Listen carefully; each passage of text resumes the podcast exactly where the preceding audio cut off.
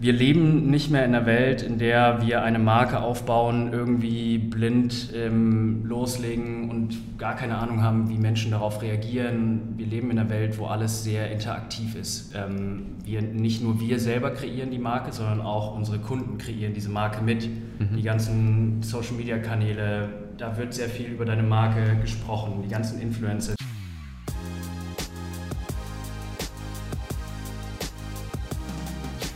Project A Podcast. Willkommen zum neuen Project A Podcast, auf den ich mich besonders freue. Es geht heute um die Project A, um den Project A Baseline Branding Approach, den Bob und Anne entwickelt haben. Und die sind beide heute hier zu Gast. Hi. Hi Daniel. Guten Morgen. Genau, ich bin Daniel Wischewitsch, Director of Communications hier bei Project A. Und das Thema Brand begleitet uns schon eine ganze Weile mehrere Ventures haben uns approached und haben gefragt, hey, äh, könnt ihr hier in dieser Richtung supporten? Wir supporten unsere Ventures ja in Sachen Kommunikation, in Sachen Marketing, IT, Data, Product etc. Und Brand hatten wir nicht so explizit wirklich in unserem Service als Angebot mit drin. Und dann haben wir uns gedacht, okay, komm, das gehen wir mal an.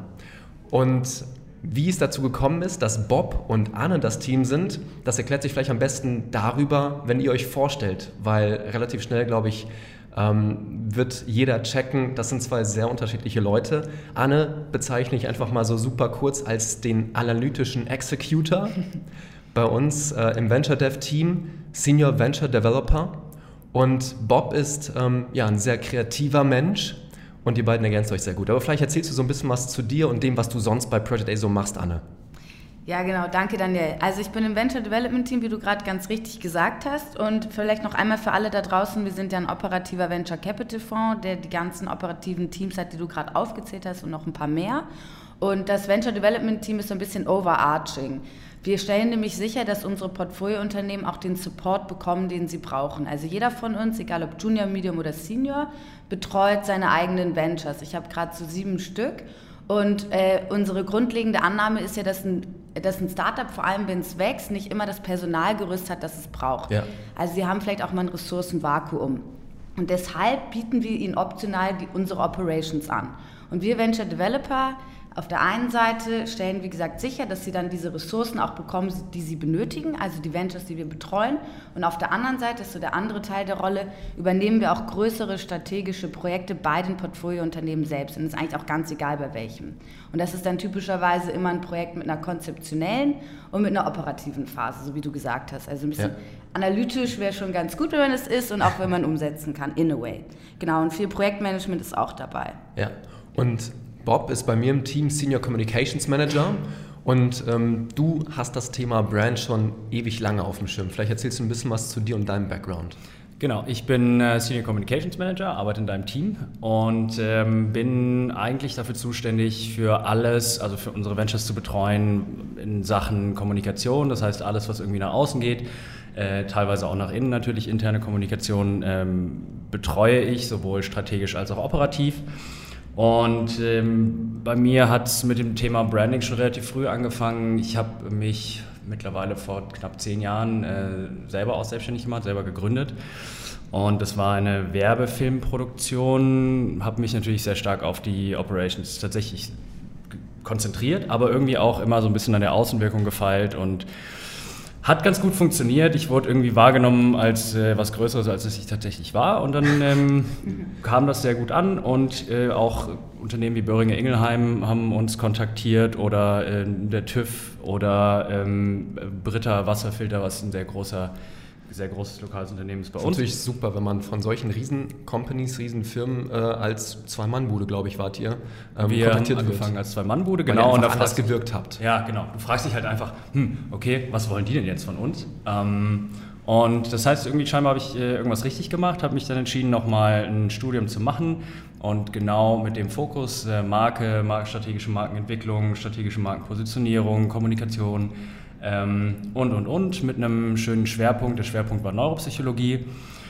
Und das ist auch so ein bisschen die Richtung, aus der ich komme und aus der ich Marke betrachte. Da gebe ich gleich nochmal, glaube ich, ein paar mehr Infos. Und das ist auch so ein bisschen das, wo, ich, wo Anne und ich uns unterscheiden. Ja. Das performanceorientierte Anne und der ein bisschen psychologisch, neurowissenschaftlich äh, angehauchte Bob. Und diese zwei Konzepte zusammenbringen war, war sehr, sehr schön, hat Spaß gemacht, gab viele Diskussionen, hitzige Diskussionen immer wieder. Aber ich glaube, wir haben einen sehr schönen Weg gefunden. Genau, am Ende rausgekommen ist der ähm, Baseline Branding Approach von uns. Das, da geht es im Wesentlichen um drei Schritte, ähm, wie man Brand für junge Companies etabliert und mitdenkt. Darauf zu sprechen äh, kommen werden wir gleich, aber vorher nochmal vielleicht, ähm, wie es auch dazu kam, dass ihr beide am Start seid und unser Brandteam sozusagen bildet, weil wir haben erstmal versucht, Wissen von außen äh, anzufassen und äh, zu schauen, okay, was gibt es an Brandprofis äh, außerhalb von Project A, vielleicht können wir da jemand Freies nehmen von außen und haben ehrlich gesagt gelernt, dass genau diese Befürchtungen, die unsere Ventures häufig haben, hey, viel zu aufgeblasen das Thema, dass wir das leider auch so mitbekommen haben von diesen Freien, die wir uns geholt haben. Also da gab es wirklich eine Menge Leute, die ja viel geredet haben und äh, wir hatten zumindest einen Eindruck, das ist nicht lean genug, das ist nicht auf Ventures, die wirklich haushalten müssen mit Zeit und Geld, ähm, auf die anwendbar und deswegen müssen wir uns eben selbst was entwickeln. Ähm, warum sollte denn, ich frage jetzt euch beide, überhaupt ein Venture sich Gedanken machen von Beginn an über Brand? Gibt es da nicht Wichtigeres oder warum ist es eben so wichtig? Also ich glaube, um das zu verstehen, ähm, würde ich gerne mal kurz ein bisschen ausholen, so ein bisschen die theoretischen, äh, Let's go. die theoretischen Grundlagen einer Marke mal kurz äh, erklären. Und zwar in erster Linie ist Marke ja nicht das, was man äh, was man meinen könnte, dass es irgendwie ein visuelles Erscheinungsbild ist und sich eigentlich einzig oder allein darauf reduziert. Grundlegend ist eine Marke eigentlich ähm, aus neuropsychologischer Sicht ähm, sind, ist Marke ein Vorstellungsbild in den Köpfen von Menschen. Äh, die Marke übernimmt dabei so ein bisschen eine Art Differenzierungs- ähm, und Identifizierungsfunktion und sollte, wenn möglich, das Entscheidungsverhalten natürlich von unseren, von unseren Kunden irgendwie prägen. Ja. Was jetzt das visuelle Erscheinungsbild und auch das Logo quasi für eine Funktion übernehmen, das mhm. ist eigentlich nur, ähm, es ist ein gedankliches Hinweisschild mhm. auf genau dieses Markenwissen, was wir über alle Touchpoints hinweg mhm. mhm. ähm, gelernt haben und was im Langzeitgedächtnis gespeichert wurde. Und da sind wir auch schon bei einem Thema, glaube ich, ähm, was darauf hinweist oder was, warum man sagen kann, dass es wichtig ist für jeden Markenlernen. Markenlernen funktioniert eigentlich nichts anderes wie, äh, nicht anders als ähm, Lernen generell. Äh, das heißt, man kann sich es so vorstellen, wenn man äh, durch, eine, durch eine geschlossene Schneedecke läuft, das erste Mal, dann ähm, läuft man da durch und man hat einzelne Fußstapfen. Wenn man dann nochmal denselben Weg läuft, dann werden die Fußstapfen größer und erweitern sich. Und umso mehr man, umso öfter man da durchläuft, umso mehr äh, gibt es einen kleinen Weg. Und genauso funktioniert Lernen im Kopf. Mhm. Das heißt, ähm, umso, umso öfter ich Wissen abrufe oder Wissen dargeboten bekomme, umso mehr festigt ja. sich das Wissen in meinem Kopf. Und das ist nichts anderes wie Markenlernen. Das heißt, jeder Touchpoint, den ich habe mit der Marke, der löst genau diesen kleinen Gang durch den Schnee aus und speichert Wissen ähm, in meinem Kopf zu diesem Marken. Und dann entsteht quasi das Markennetzwerk. Wenn ich zusammenfassen darf, geht es letztendlich darum, ein Bild zu schaffen oder eben so wahrgenommen zu werden als Company, wie man wahrgenommen werden will. Genau. Ja. Bei, in der Regel sind es drei Zielgruppen, die wir haben äh, bei Ventures.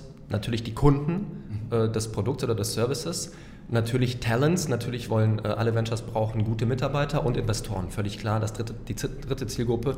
Und wenn man seinen Job gut getan hat und eine konsistente Marke hat, also sprich diese Spur im Schnee sehr gut aufgebaut hat, mhm. ähm, dann glaube ich, spart man langfristig verdammt viel Geld. Man braucht mhm. weniger Geld fürs Hiring, um gute Leute zu bekommen. Man attractet viel schneller Investoren und gewinnt auch viel schneller Kunden. Mhm. Genau, ja, es geht grundsätzlich um Reichweite und Image. Und das ist nichts anderes wie das Vorstellungsbild von der Marke oder dieses mentales Bild, was man schafft durch eben, was wir jetzt Branding nennen, ähm, so weit wie möglich zu verbreiten, dadurch Vertrauen zu generieren und natürlich die Awareness zu steigern, dass man bekannter wird. Mhm. Und äh, dadurch kann man natürlich viel Geld sparen und ähm, viel effizienter arbeiten, richtig. Trotzdem ist ja Marke schwer greifbar oder Branding, warum man es von Beginn an ähm, mitplanen oder mitdenken sollte. Der Wert ist schwer greifbar. Es gibt andere Dinge, die auf die Topline einzahlen äh, von Beginn an, wenn man gerade erst gegründet hat. Ähm, wie würdet ihr denn einem Venture begründen, warum es wichtig ist, Marke von Beginn an mitzudenken? Ja, also vielleicht gehen wir da jetzt doch noch mal einen kleinen Schritt zurück. Also wie war das denn? Wie haben wir gemerkt, dass auch unsere jungen Unternehmen im Portfolio Branding als relevant erachten? Da gab es eigentlich zwei Engel, aus die wir kommen.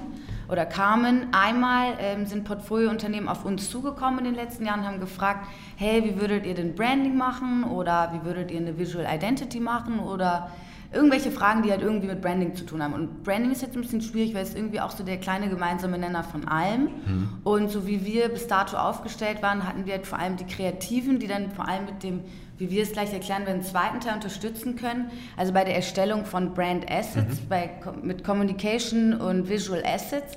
Aber wir hatten nicht so sehr die, eine Ressource, die in der Lage war, so in, in so einer Projektmanagement oder strategischen Art und Weise so einen kompletten Branding-Prozess zu begleiten und vor allem jemanden, der oder die in der Lage war, auch so bei der Positionierung der Marke und der initialen Markenbildung zu unterstützen.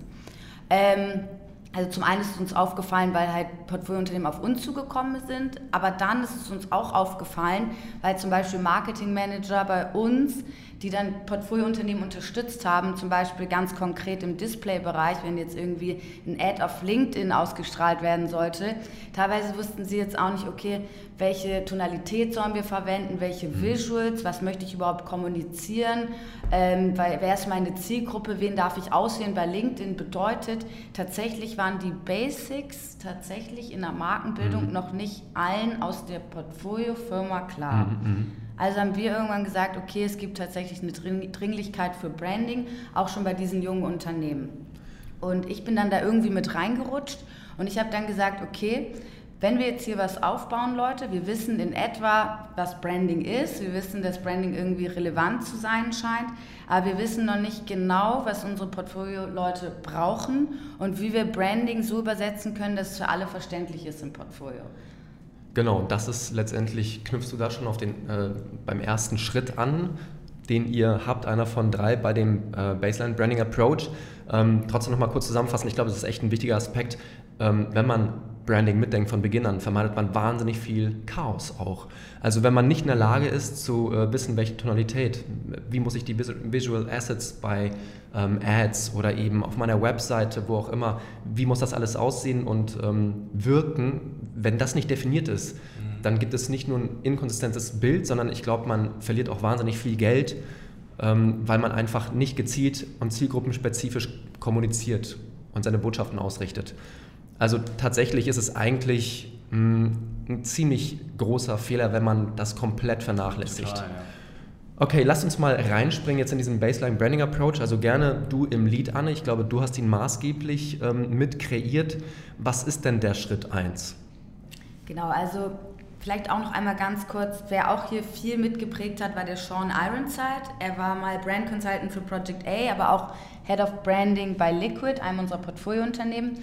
Er stand zwischendurch als Freelancer für dieses Projekt zur Debatte, ist dann leider über den Teich nach Amerika gegangen, aber hat dann Bob und mir geholfen, ähm, indem er halt uns seinen Ansatz vermittelt hat. Und er hat den Ansatz von Heidi Heckmer, auch eine, eine aus Amerika, die lange bei Google war, weiterentwickelt, die Brand, die Brand als Operating System ansieht, also quasi wie so ein Betriebssystem, auf dem die ganze Firma läuft. Aber da komme ich gleich nochmal zu. Vielleicht noch ganz kurz der Einwurf, äh, Sean ist nicht einer von den Freien gewesen, die dann viel erzählt haben und wo wir gemerkt haben, das ist zu wenig Substanz, das ist tatsächlich einer, mit dem wir zusammenarbeiten wollten. Dann hat man einfach äh, ein super Angebot bekommen und ist zack rüber über den Teich und zurück in seine alte Heimat USA.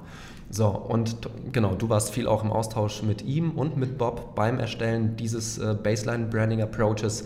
Und jetzt mal rein. Also Schritt 1, was muss gemacht werden, um Brand auch als Venture, auch als junge Company richtig aufzusetzen? Genau, also das allererste Ziel ist quasi eine Definition und eine Strategie zu bekommen. Damit meinen wir, wofür steht eigentlich unsere Marke? Was sind die Botschaften, die, die wir kommunizieren möchten an diese verschiedenen Zielgruppen? Und welche Route nehmen wir? Also über welche Online- und Offline-Touchpoints wollen wir diese Hauptbotschaften kommunizieren? Also hier geht es sehr stark um Positionierung, ähm, und wie wir das Ganze angehen, ist einerseits durch einen Workshop, wo wir halt auch wichtige Fragen beantworten wollen durch verschiedene Übungen. Wir wollen das Ganze ja auch recht lean und 80-20 halten. Das heißt, dieser Workshop sollte nicht länger als maximal einen Tag gehen, wenn nicht mhm. sogar einen halben. Ähm, wie viele Übungen dann man tatsächlich macht, hängt so ein bisschen vom Geschäftsmodell ab und auch davon, was bereits da ist und was nicht. Mhm. Aber ganz wichtig sind fünf Fragen, die wir beantworten wollen in diesem Workshop. Ich sage es jetzt mal auf Englisch. Ähm, erste Frage ist, what do you do? Zweite Frage ist, who do you do it for? Ganz wichtig, why do you do it? What is your goal? Und final, what sets you apart? Mhm. Genau. Und wir sind halt der Meinung, man kann in dem Workshop schon sehr viel davon herausfinden, aber es ist natürlich auch ganz wichtig, dann im Nachgang auch noch mal ein bisschen äh, sich die Konkurrenzlandschaft anzugucken und dann das immer wieder zu wiederholen und am Ende kann man auf jeden Fall dann eine Entscheidung gemeinsam mit den Gründern treffen, beziehungsweise wir wollen eigentlich auch schon im Workshop nicht nur die Gründer am Tisch haben, sondern auch Personen aus anderen Teams aus zwei Gründen. Ist ganz interessant, manchmal wird die Marke auch intern anders wahrgenommen und da sind alle Meinungen wichtig und dann auch für die Operationalisierung einer Marke ist es sehr wichtig, dass man sehr früh schon das Buy-in hat von idealerweise der ganzen Organisation. Dementsprechend ist es sehr hilfreich, wenn direkt verschiedene Perspektiven mit dabei sind. Genau, also wer sollte optimalerweise bei diesem Workshop dabei sein? Und zweite Frage, wie schreibe ich dann die Outcomes also die Resultate dieses Workshops so fest, dass es wirklich, wie du es gesagt hast, operationalisierbar ist, also auch wirklich anwendbar wird. Also nochmal ganz kurz ähm, zu diesem ersten Teil, den wir hier machen, über die Anne gerade gesprochen hat. Da geht es wirklich darum, erstmal den Markenkern zu definieren, die Marke zu definieren und eine Strategie aufzusetzen. Das heißt, wie wirke ich nach innen, wie wirke ich nach außen. Und ich würde das jetzt so nennen, ich, das macht Anna nicht so gern, aber ich würde das jetzt so den, den Deckel da draufsetzen und sagen, wir definieren hier die Persönlichkeit der Marke mhm. und aber auch die Strategie der Marke. Ja. Und das wäre der erste Schritt und dann im zweiten Schritt, ähm, und das wäre ein Teil der Operationalisierung, ähm, definieren wir diese Brand Assets, also oder wir entwickeln die Brand Assets, je nachdem, wie weit wir sind. Wir gleichen erstmal die bestehenden Brand Assets mit dem ab, was, ähm, was die Persönlichkeit, was wir herausgefunden haben, was die Persönlichkeit ist. Ja. Und dann schauen wir, okay, das passt und das braucht vielleicht ein bisschen Anpassung oder das passt gar nicht. Und dann schlagen wir natürlich vor, hey, wir können das machen, wir, haben, wir arbeiten da mit unserer Designabteilung zusammen ähm, mhm. und geben das genauso eins zu eins weiter, dieses Briefing. Und dann wird eben genau diese Persönlichkeit in das visuelle Aushängeschild umgemünzt mhm. und ähm, so aufgebaut, dass die Persönlichkeit sich eben in, der, in, dem, in dem, Erscheinungsbild widerspiegelt. Zum okay, einen im Logo, in der Typo, also in der Typografie, zum anderen in den Farben. Farben haben eine sehr starke Psychologie und eine sehr starke Wirkung und das probieren wir dann eben so aufzubauen. Vielleicht können wir auch noch mal ein Beispiel machen. Ja. Also eine Definition kann auch ein total awkward Satz sein. Einer, der vor allem für die Mitarbeiter funktioniert, um eine Marke greifbarer zu machen. Das heißt nicht, dass diese Definition, so wie sie ausformuliert ist, dass man genau den Satz nach außen kommunizieren muss. Man kann dann auch andere Botschaften ableiten. Also eine mhm. Definition könnte sein, äh, intellektueller B2C-Direktreiseanbieter für Best Ager. Mhm. Da merkt man, da ist jetzt schon sehr viel drin, mhm. aber so einen holprigen Satz würde man jetzt nicht nach außen. Ist noch nicht greifbar. Noch genau, nicht, ja, also ja. Mhm. er klingt einfach auch komisch. Mhm. Davon abgeleitet könnte eine Botschaft sein: Educate, don't sell. Ja, und die überträgt Aha. sich dann auch in das, was man tut, Aha. beziehungsweise auch überträgt sich auch in die Brand Asset Erstellung. Also wenn man jetzt intellektuell in seiner Definition hat, bedeutet das nicht, dass jeder Touchpoint, ob intern oder extern, perfekt schlau wirken muss. Also zum Beispiel muss jetzt das Büro, in dem diese Firma arbeitet, nicht überall Bücherregale haben. Aber ja. man würde jetzt wahrscheinlich, keine Ahnung, kein Logo haben, was aus einer Million Farben besteht. Oder mhm. Ähm, mhm. man würde wahrscheinlich auch auf der Webseite jetzt nicht lauter Sale-Buttons haben oder irgendwie super viele Streichpreise oder Rabattierung mhm, mhm, oder leuchtende Banner. Mhm, mhm.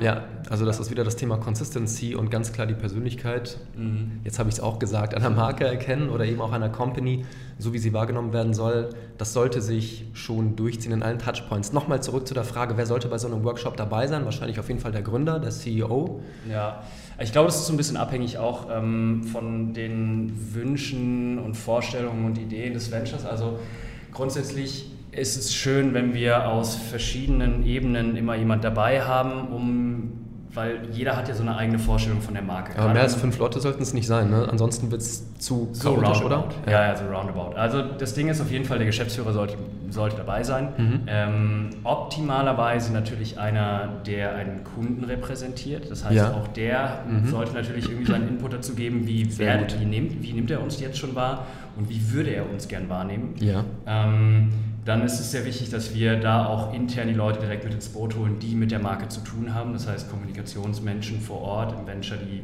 wollen wir auf jeden Fall mit drin haben und natürlich kriegen wir da auch mhm. wertvollen Input. Aber es ist schön, wenn wir wirklich möglichst diverse Leute, also möglichst unterschiedliche Leute haben, mhm. weil genau dieses, das, was ich vorhin gesagt habe, diese, diese Wahrnehmung, diese Vorstellung von der Marke, mhm. die besteht ja eigentlich schon irgendwie. Und in der Regel ist es der CEO, der dann vorgibt und sagt, hey, pass auf, ich will eigentlich so wirken. Und alle anderen sagen dann, hm, aber wir wirken gerade so. Und dann probieren wir das irgendwie zu allein. Und natürlich ist der, der das letzte Wort hat, der CEO und darauf legen wir auch Wert. Okay. Schritt 2, also der Schritt 1 äh, war eben Definition, Strategie, ähm, Roadmap und Schritt 2 ist das Entwickeln der Brand Assets.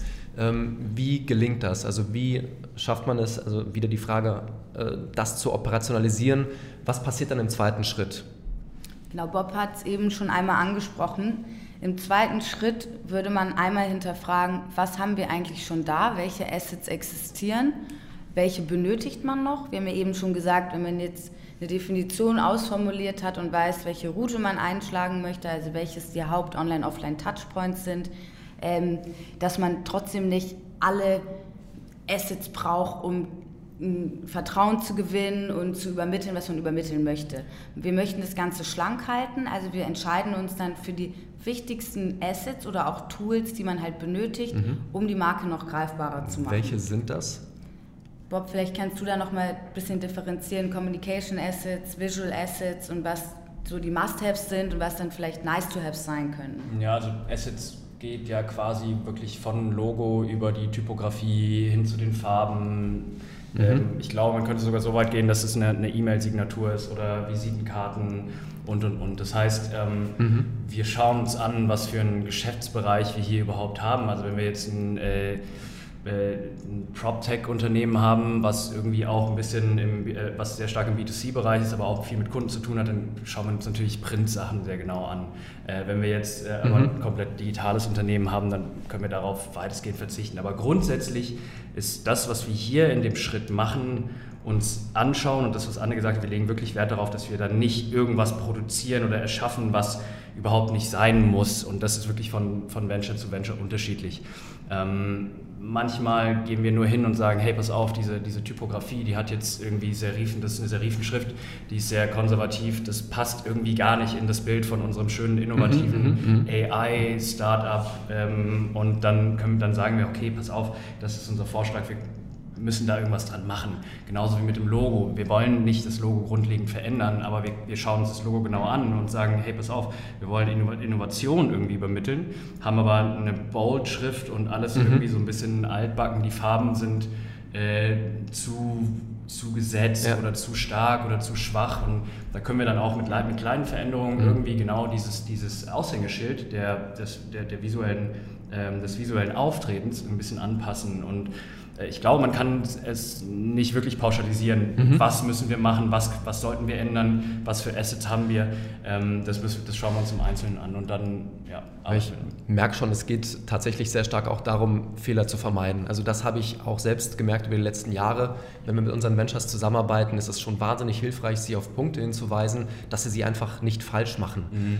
Ähm, ich glaube, das alleine schon äh, ist ein enormer Wert. Ja, ja, genau. Das Ding ist halt, man muss, man muss sich alles wirkt irgendwie. Wie Paul Watzlawick schon gesagt hat, man kann nicht nicht kommunizieren und es ist äh, tatsächlich ähm, die, kleinste, die kleinsten Details in der Typografie mit Serifen oder ähm, wenn ich ein sehr technisches Unternehmen bin, dann aber mit Grün irgendwas, also mit der Farbe Grün arbeite, dann ist es ja ganz klar, in welche Richtung es geht. Das ist ein bisschen die Sustainability-Richtung. Mhm, mhm, mhm. ähm, und so haben Farben, Schriftarten, Formen, alles hat irgendwie eine psychologische Wirkung, was dazu führt, also das, meine ich mit diesen Touchpoints, also alles, mhm. was da irgendwie ein Berührungspunkt ist mit mir, ähm, löst was in meiner Vorstellungskraft aus und bildet genau dieses Markennetzwerk in meinem Kopf.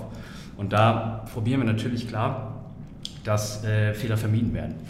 Genau, und da kann man vielleicht noch einmal ergänzen, um halt dem auch ein bisschen mehr entgegenzuwirken, ist einer der Deliverables dann von Schritt 2 halt dann auch ein ganzheitliches Brandbook, wo wir nochmal alles, was wir in Schritt 1 herausgefunden haben, zusammentragen und dann aber auch erklären, weshalb ist die Marke relevant und wie kann die Marke angewandt werden. Also mit welchen Tools, welche Assets sollte man wann verwenden, wie kann man, wie kann man die verwenden, äh, mhm. die Tonalität sollte drin beschrieben werden, idealerweise, äh, wie die Typografie zu nutzen ist und noch ein paar kleine Feinheiten, die dann doch nicht so unwichtig sind, wie Bob gerade schon erwähnt hat. Und dann auch ganz wichtig, legen wir sehr viel Wert darauf, dass alle aus der Firma auch Zugriff haben eben auf diese ja. Assets. Klingt wie so ein No-Brainer, aber ist gar nicht oft der Fall. Also so ein Brand Asset Repository, sage ich jetzt mal, irgendwie mhm, ein mhm. Ort, an dem man halt alle Assets wiederfindet, gibt selten, ist so ein Quick Fix, der einen richtigen Mehrwert schaffen kann. Weil wenn man keinen Zugriff hat oder gar nicht weiß, wo die Tools sind, ja. dann überlegt man sich doch irgendwie seine eigene Variante, kreiert dann doch irgendwie seine eigene Form in PowerPoint oder wie mhm, auch mhm. immer und prompt sieht alles ein bisschen anders aus. Und es ist genau, das ist ein wahnsinnig wichtiger Punkt, dass wenn man eben solche Assets definiert hat, tatsächlich alle Mitarbeiter damit arbeiten lässt. Zum einen es ihnen ermöglicht, sie müssen natürlich enabled werden dazu. Äh, und da ist eben dieser Punkt interne Kommunikation auch extrem wichtig, dass sie verstehen, wie die Marke funktioniert ähm, und das verwenden, weil keinem hilft irgendein Brandbook, das in der Schublade liegt und dann macht doch jeder das, was er will. Ähm, eine Frage noch zum Zeitrahmen. Ähm, der erste Schritt, ähm, das war jetzt ein Workshop, der einen Tag dauert. Natürlich muss er trotzdem vorbereitet werden, nachbereitet werden. Wahrscheinlich sind das dann in der Summe ähm, zwei Wochen, eine Woche, die man da so einplant? Ja, kommt hin. Ja? Und also grundsätzlich äh, können wir, sollten wir an der Stelle nochmal sagen, dass wir nicht alles eins zu eins von Anfang bis Ende durchgehen, mhm. immer, mhm. Ähm, sondern auch hier schauen wir einfach, was ist denn überhaupt wichtig, was, was, was sollte denn hier gemacht werden, ist denn hier Punkt 1 überhaupt wichtig? Aber ja, wie du sagst, es ist so ein ähm, ein Halbtages-Tagesworkshop. Je nachdem, also wir suchen da die, die äh, Workshop-Übungen immer sehr individuell aus. Das heißt, wo, wo befinden wir uns? spezifisch, ja. Genau, mhm. wo befinden wir uns und was brauchen wir? Und wenn wir wirklich alles machen, dann sind wir mit einem Tag auf jeden Fall gut drin. Und dann äh, gehen Anne und ich, äh, machen, das nennt sich, das nennen wir, haben wir Homework genannt, dann äh, ziehen mhm. wir uns ein bisschen zurück und mhm. Äh, arbeiten quasi diese ähm, diese Workshop-Übungen um zu konkreten Deliverables wie Vision, Mission, The Reason Why, ähm, Tonalität und, und, und. Und das fragen wir natürlich in dem Workshop nicht eins mhm. zu eins ab, sondern hey, was glaubt ihr, was ist unsere Mission? Sondern wir haben uns viele Gedanken darüber gemacht und haben Fragen entwickelt, die uns Indikatoren darauf geben, was ist denn mhm. wirklich unsere Mission, weil ich glaube, es ist schwierig, jemandem, der nichts mit Marke zu tun hat, ähm, von jemandem das abzuverlangen, dass er weiß, was ist denn eine Vision, wie definiert sich denn eine Vision, was ist der Unterschied zwischen einem Ziel und einer Vision. Ähm, und da haben wir eben ganz konkret ähm, einen schönen Workshop erarbeitet. Ja.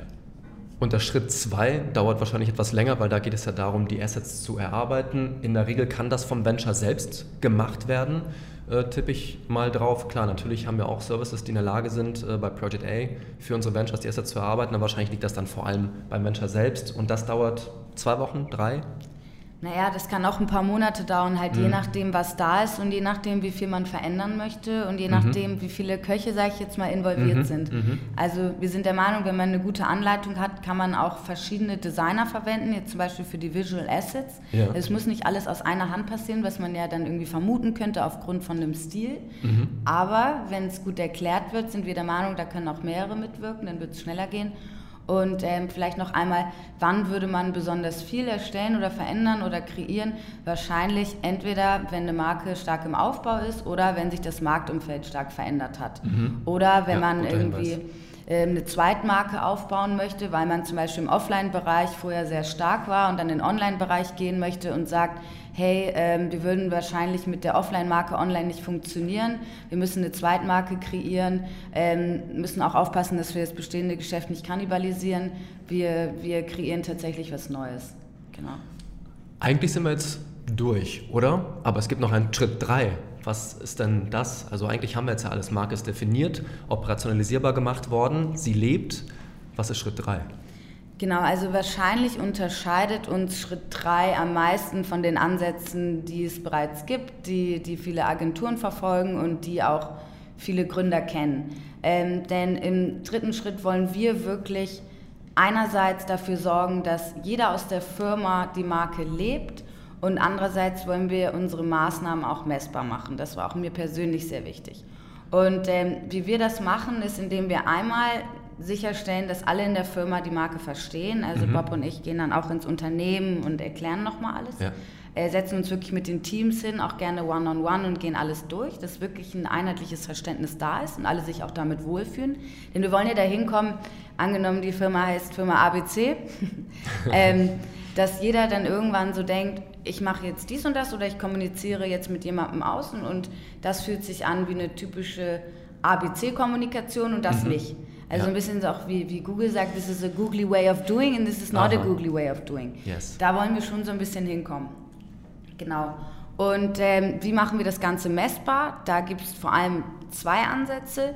Einerseits werden wir allen Teams, egal ob die die typischen nach außen hin kommunizierenden Teams sind, also Marketing, Sales, ACOM, oder ob es halt nach intern orientierte Teams sind.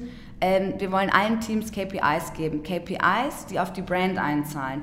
Also auch ein Designer bekommt KPIs bei uns. Also bei einem Beispiel wie mhm. das, was wir vorhin genannt haben, mit dem intellektuellen Reiseanbieter, der vielleicht eher auf Education aus ist und nicht auf Abverkauf, mhm. könnte man einem Designer oder einem Frontendler ein KPI geben wie 1,5 Minuten höhere On-Page-Time, weil wir ja möchten, dass sich der Kunde mit dem Content auf unserer Webseite auseinandersetzt. Ja. Also es geht nicht darum, möglichst wenige ähm, Klicks auf der Webseite zu haben bis zu einem Checkout, sondern es geht hier darum, dass mit unserem Content interagiert wird.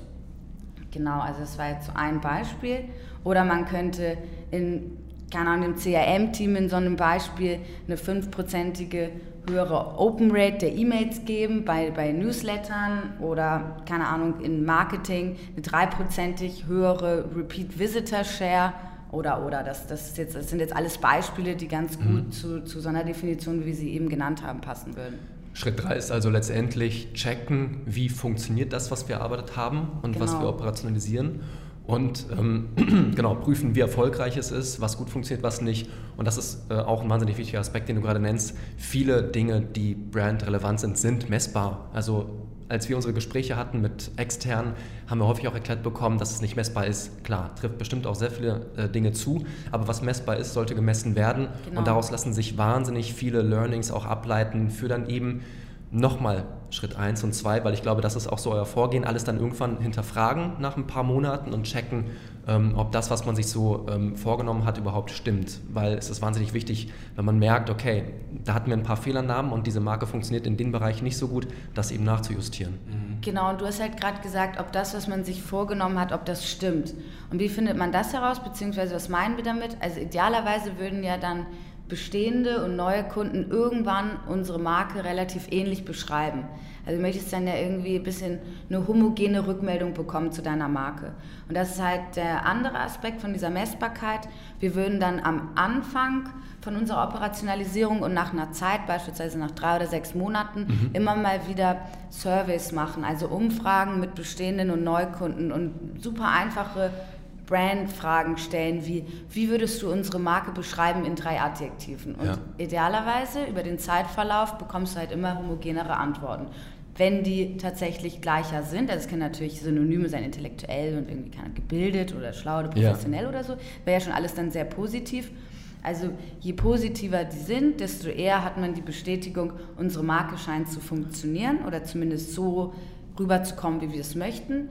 Wenn aber über die Zeit die ganzen Adjektive super kraus und unterschiedlich sind, ja. dann würden wir sagen, hm, wir würden jetzt eine von euch, also euch motivieren, doch nochmal die Marke zu hinterfragen, die Positionierung zu hinterfragen und wir legen euch eine Bereitschaft ans Herz, doch nochmal in Schritt 1 anzusetzen und nochmal neues Brainstorming zu machen und gegebenenfalls die Definition, die Botschaften nach außen, die doch nochmal zu ändern. Und du hast vorhin ja auch schon ein paar ähm, Fälle genannt, wo auch so ein Rebranding durchaus ähm, wichtig ist, wenn man eben ein neues Produkt aufsetzt, einen neuen Markt erobert. Also es gibt häufig ähm, Notwendigkeit, da nochmal sich neu, ähm, ja, ich sag mal, Gedanken zu machen, beziehungsweise das zu hinterfragen, was man gerade tut. Okay, also ich glaube, ähm, also ich selbst habe jetzt gerade auch nochmal wieder viel gelernt und mitgenommen. Und was immer großartig ist, ist, wenn wir am Ende vielleicht in der Lage sind, mh, denen, die hier zuhören und sich vielleicht denken, okay, alles klar, Brand war für mich tatsächlich eine Riesenblase, jetzt merke ich, es geht echt lean und es ist wirklich wichtig und es bringt meiner Company und mir doch einiges, wenn ich es so aufsetze nach diesem Baseline Branding Approach von Anne und Bob. Ähm, was sind denn, ich frage am Ende immer sehr gerne in Podcasts, die fünf Takeaways, die jetzt ein Hörer mitnehmen sollte? Also was, welche fünf Dinge sind zu beachten, wenn ich jetzt tatsächlich Marke von Beginn an mitdenken will? Ich habe tatsächlich befürchtet, dass diese Frage kommt und mir natürlich Gedanken darüber gemacht. Ähm, Streber. ähm, und bin zu, dem, zu folgenden fünf Punkten gekommen. Ähm, und zwar, also ich glaube, es gibt, also Punkt eins ist, es gibt den, nicht den Zeitpunkt, der zu früh ist, um mit Marke anzufangen. Mhm. Also möglichst ähm, sofort starten. Am besten ist es, ich starte sofort. Also ich habe immer dieses, ich kann jetzt hier schlecht zeichnen, aber stell dir vor, du bist hier und äh, an, einem, an, einem, bestimmten Punkt und willst an einen anderen Punkt und dann hast du Schlangenlinien dahin. Ach, der Punkt, ja, klar. Wir sehen ihn oh, alle. Da fängt es wieder an mit Anne. Schön. Ähm, und du willst von A nach B und entweder du gehst in Schlangenlinien oder du gehst geradeaus. Und, äh, bringt mich so ein bisschen zu Punkt 2. Durch den Schnee oder? okay, ich höre auf. Okay, also Punkt 1 auf jeden Fall von Beginn an mitdenken. Ich glaube, das äh, vermeidet einigen Trouble in Zukunft, wenn genau. man von vornherein Marke richtig aufsetzt, beziehungsweise das, wie man wahrgenommen werden will, nach außen. Genau, und das bringt mich zu Punkt 2. Marke muss nicht unbedingt was riesengroßes sein. Ähm, und da ist, glaube ich, gerade an der Stelle, Moment, Anne.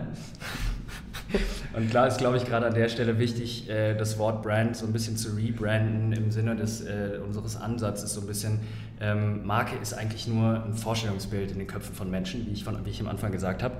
Und ähm, vielleicht setzt man sich einfach mal hin und macht sich Gedanken, hey, wie will ich denn eigentlich wahrgenommen werden? Bin ich der große Corporate äh, oder bin ich ein kleines Startup? Bin ich innovativ? Bin ich ein bisschen konservativer? Wie will ich wahrgenommen werden? Und das ist wirklich, macht euch Gedanken darüber. Mhm. Und ähm, das führt dann zu Punkt 3, schreib es auf. Weil irgendwann wächst man, mhm. irgendwann hat man immer mehr Leute und diese Leute haben natürlich ihre eigene Forschung, ihre eigene mhm. Wahrnehmung mhm. von einem Unternehmen, von einem Startup. Und ähm, schreib das auf und mach es adaptierbar. Ne? Das. Mach ja. das greifbar, mach mhm. das abrufbar und ähm, da ist es halt einfach wichtig, dass jeder, der nach außen irgendwie Touchpoints hat, und das hat jeder, selbst der Mitarbeiter der aus dem IT, der mit seinen Freunden über das Unternehmen spricht, hat Touchpoints mit irgendwelchen Leuten, die eventuell mal irgendwann Kunde sein könnten. Ähm, es ist wichtig, dass jeder da auf der gleichen, auf, aligned ist, ähm, mhm. wie man wahrgenommen werden soll und wie die Marke eigentlich nach außen hin ist und wirken soll. Und der vierte Punkt? Der vierte Punkt ist der Punkt, äh, den Anne total liebt, messe, messe deinen Erfolg. Ähm, ja. Nimm die einzelnen KPIs aus unterschiedlichsten Abteilungen, Abteilungen, die Touchpoints nach außen hin haben ja. und schau dir den Erfolg an. Definiere, was ist mein Erfolgsfaktor in dem Bereich und ähm, achte darauf, dass alles irgendwie zusammenwirkt und deine Marke dann damit zum Erfolg äh, gebracht werden kann. Und Punkt 5, und das ist der wichtigste Punkt äh, heutzutage, glaube ich, wir leben nicht mehr in einer Welt, in der wir eine Marke aufbauen, irgendwie blind ähm, loslegen und gar keine Ahnung haben, wie Menschen darauf reagieren. Wir leben in einer Welt, wo alles sehr interaktiv ist. Ähm, wir, nicht nur wir selber kreieren die Marke, sondern auch unsere Kunden kreieren diese Marke mit. Mhm. Die ganzen Social-Media-Kanäle, da wird sehr viel über deine Marke gesprochen. Die ganzen Influencer, die und Marken verändern sich auch viel Marken schneller. verändert sich und das tatsächlich von Tag Wahrnehmung. zu Tag. Das heißt, Punkt 5 ist, reagiere auf den Markt und schau immer mal wieder, hey, passt diese Marke noch, ist sie noch zeitgemäß oder haben wir uns ein bisschen verändert, hat unsere Umwelt sich verändert und wenn ja, wie passen wir uns an, wie können wir vielleicht in kleinen Schritten erstmal mitlaufen, in die Richtung mitgehen ähm, und dann vielleicht einfach das Ganze nochmal neu zu denken. Das ist tatsächlich ähm, heutzutage ein Must-Have im Branding. Hast du perfekt zusammengetragen. Das habe ich noch nie gehört Voll. von Anne. Finde ich sehr gut, wenn wir am Ende nochmal to the point Dinge mitgeben können. Danke. Ihr zwei, vielen Dank. Also Danke hat dir. mir, wie ich das auch erwartet habe, irre Spaß gemacht und ich hoffe, dass die da draußen etwas mitgenommen haben. Vielen, vielen Dank. Ansonsten sind wir natürlich auch immer offen für Feedback und yes. auch für einen Austausch. Also kommt gerne vorbei. Wir haben unten auch ein Einstein-Café. Das ist jetzt hier kein Product Placement oder Schleichwerbung, sondern ähm, wir setzen uns gerne mit euch zusammen und quatschen nochmal darüber. Guter Hinweis. Und natürlich auch der Hinweis, wir haben eine Mailadresse, wenn ihr äh, Fragen habt, podcast at projecta.com. So, ich glaube, das war es an Hinweisen. Also ja. jetzt nochmal vielen Dank und ciao.